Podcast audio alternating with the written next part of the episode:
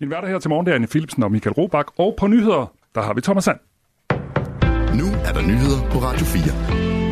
Renten på gæld til det offentlige er problematisk høj, det mener advokat og bestyrelsesmedlem i brancheorganisationen Danmarks Skatteadvokater Diana Mønneke. Det, der er udfordringen i, i den her sammenhæng, det er jo i kraft af, at den ikke er fradragsberettiget så er der jo en reelt højere rente ved at have gæld til det offentlige. For hvis vi så står i, i den situation, hvor der bliver tilskrevet en større rente, end, end det, man rent faktisk har mulighed for at afdrage med, så ser man jo kun en, en gæld, der, der vokser.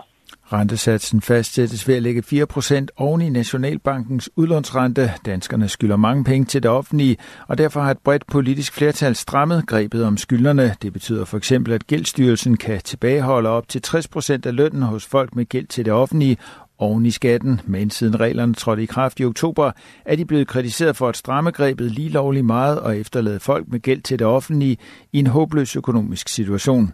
Diana Mønneke mener, at de nye regler for inddrivelse af gæld til det offentlige er for stramme den stramning, der kom der, der var man jo blandt andet også inde og kigge på og så sige, at mindre bemidlede borgere, som uforvandret er kommet i, øh, hvad hedder det, og fået gæld til det offentlige, at der står man rent faktisk i nogle situationer, hvor det bliver håbløst for borgerne at betale deres gæld, og dermed der opgiver man, i stedet for, og hvad hedder det, for dem, der har en intention om at betale, øh, at de også rent faktisk kan fortsætte med at betale, og så stadigvæk have luft i sin økonomi til også at kunne leve.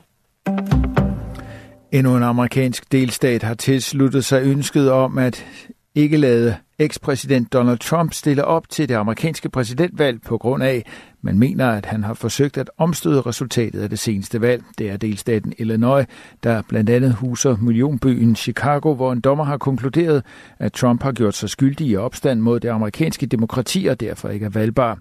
Derfor har hun beordret delstatens valgkommission til at fjerne Trumps navn fra stemmesedlen til primærvalget den 19. marts.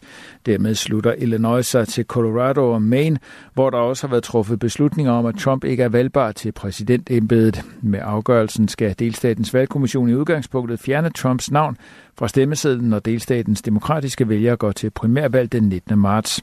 Det hører dog med til historien, at afgørelsen langt fra er endelig, hvad angår Illinois stillingtagen til emnet. Der kan stadig komme for en ankeret og senere delstatens egen højesteret.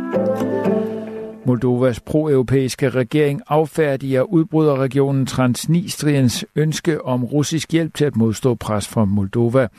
Ønsket blev fremsat på en særlig kongres, hvor parlamentsmedlemmer deltog i Transnistrien. Regeringen beskriver kongressen som en propagandabegivenhed beregnet til at skabe overskrifter.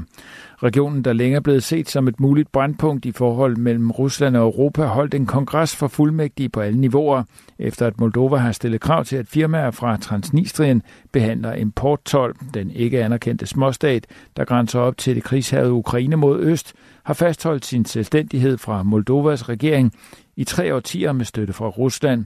Rusland har mere end 1000 soldater udstationeret i regionen.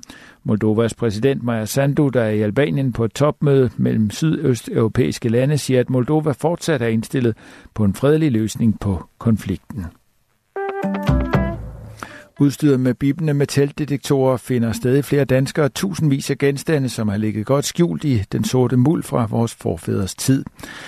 Danskernes jagt på danefag er så hastigt stigende, at udbetalinger for findeløn for tredje gang på få år sætter rekord. Sidste år udbetalte Nationalmuseet således knap 9 millioner kroner i danefægodtgørelse. Det er over 8 gange mere end for 10 år siden. Detektorhobbyen er ikke mere forbeholdt nørdede mandlige amatørarkeologer, men den har bredt sig til også unge, kvinder og familier. Alle bidrager de til at redde historiske genstande, før de risikerer at gå tabt. Visse fund er så særlige, at de erklæres som danefæ. Som belønning får finderne en danefæ godtgørelse. Udbetalingerne i 2023 var knap 4 millioner kroner højere end året inden og knap 1 million mere end den hidtidige rekord fra 2020. Samtidig har antallet af danefæ generelt været markant stigende, fortæller Line Bjerg fra Nationalmuseet. Det betyder rigtig meget, at der er nogen, der har lyst til at have den her hobby, og rent faktisk redder vores fortid fra at gå til grunden. Det er det, vi skal blive klogere på. Det er det materiale, som kan fortælle os en hel masse om fortiden.